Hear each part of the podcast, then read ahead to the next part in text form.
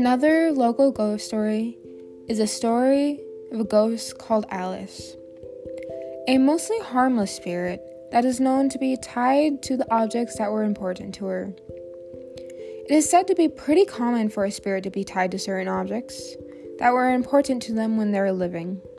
It can be anything from a comb to a car to even some jewelry. It's almost like they leave their imprint on it, that their memories and feelings are attached to said objects. The tale of Alice is one of these kinds of spirits. She has been known to be attached to some of the most important items she has had. Most particularly, her energy seems to be around her car and an old music box. The story of Alice goes as followed.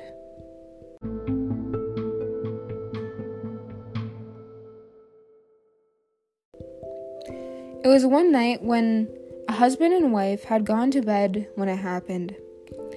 They had Alice's car out in their driveway.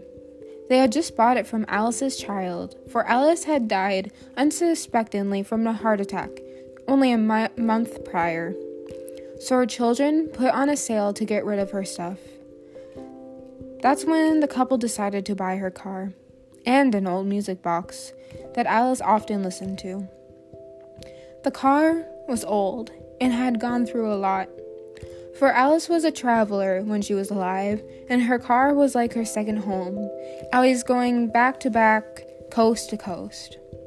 However, at this point, the car was barely running. In fact, it seemed like the only one who could get the car to work was Alice herself. The couple had worked on it but could not figure out what was wrong with it.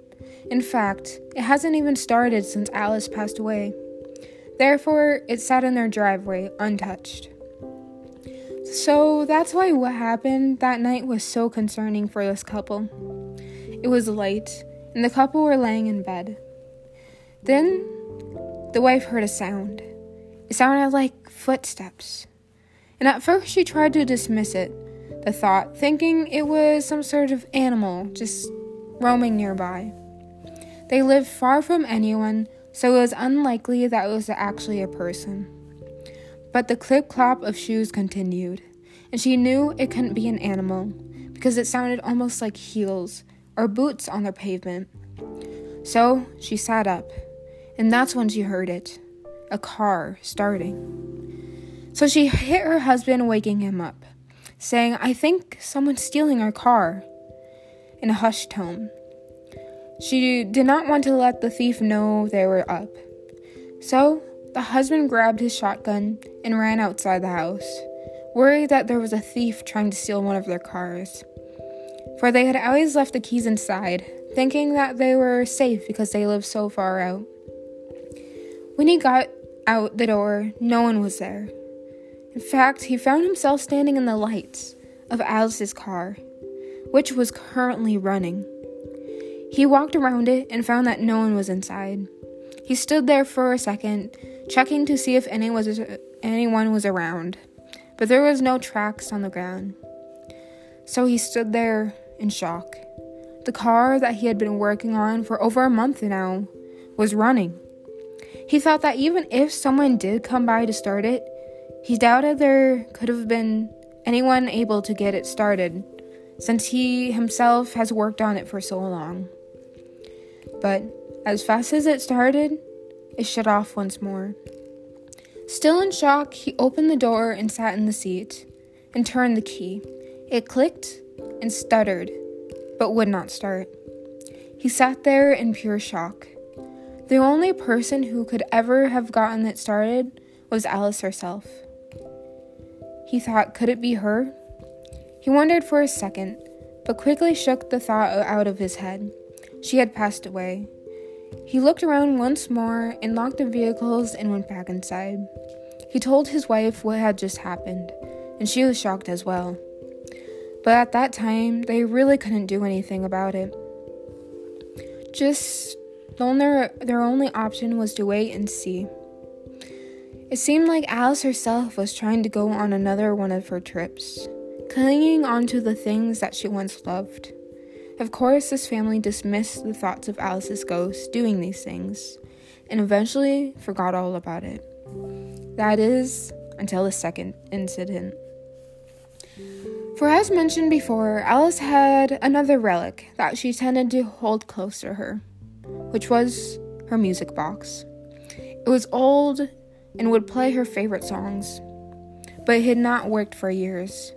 The only way you could get it the thing to work was by constantly winding and moving it.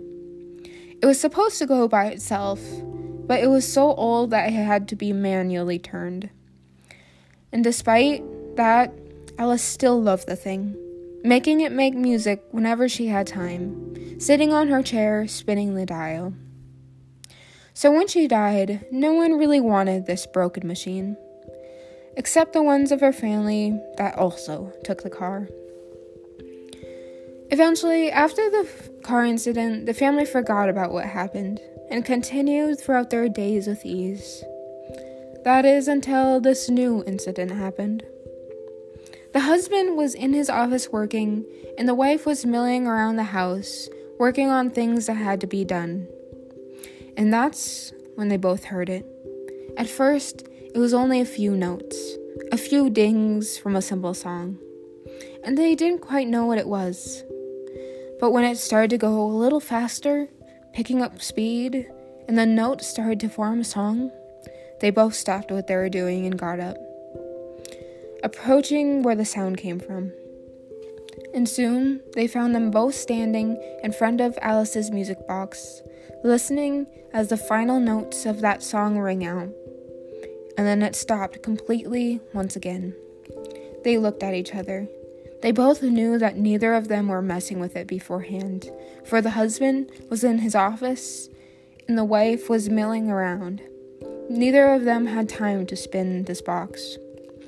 So it must have came on by itself. And that's when they noticed something else. There was a date sketched inside the box. April 3rd, Alice's birthday. They looked at each other again and realized what day it was. It was April 3rd. It was Alice's birthday, and she had come to play her favorite song. At this point, the couple were sh- thoroughly shaken. But they also knew that they couldn't really do much about it. They did not want to give up Alice's prized possessions. So eventually, after some talking about what has happened, they both decided that they would keep these items from Alice. None of these things so far have been dangerous, and they had no worry that it would ever reach that point. Therefore, they kept those items. And even though they had not caught many more ghostly interactions, they still tended to watch out for Alice. But they also welcomed her presence with a warmth. End of story. It seemed as if Alice's soul was tied to those objects that she had spent so much of her time with. And like most stories similar to this, it has always been objects that they had held very dearly to them.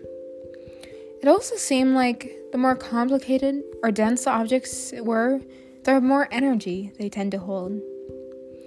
As described in ghost hunting theories, Quote, metals, stones, jewelry are easier to read, but things like paper, cloth, and wood are tough to read, although they are not impossible. Therefore, it seems like some objects tend to record or hold energy better than the others. Which makes sense when you think of the items that are most often associated as being related to dead ones, which are usually lockets, and some sorts of jewelry, or even bigger things like specific pots and pans, or even cars. These items can held very close to a person because these are items the dead have were more interacted with. It is also mentioned previously that the things that make sound tend to be easier for ghosts to manipulate, as we often associate TVs and radio noises with spirits. Even though that music box is a lot different than messing around with frequencies, for the it, music boxes tend to be less technical in that way, it is still something that can be easily manipulated and make noise with. Easier than throwing a book across the room or pushing something off the table. For all it takes for these things to make noise is a simple spin, and it will easily create a big sound. Which could also be why instruments like pianos are also commonly associated with ghosts and other creatures, for they are easily movable objects that will emit a large amount of sound. Therefore, how these ghosts are attached to these objects will never quite be known, or even if it's actually lost ones or just snippets of their memories attached to these objects. All we do know is that these spirits tend to be a lot more harmless than other types of spirits, for they are not attached to vengeful or fearful emotions. They are simply simple memories that originate from familiarity. Therefore, even if these instances do seem threatening at the time, they seem to be very harmless.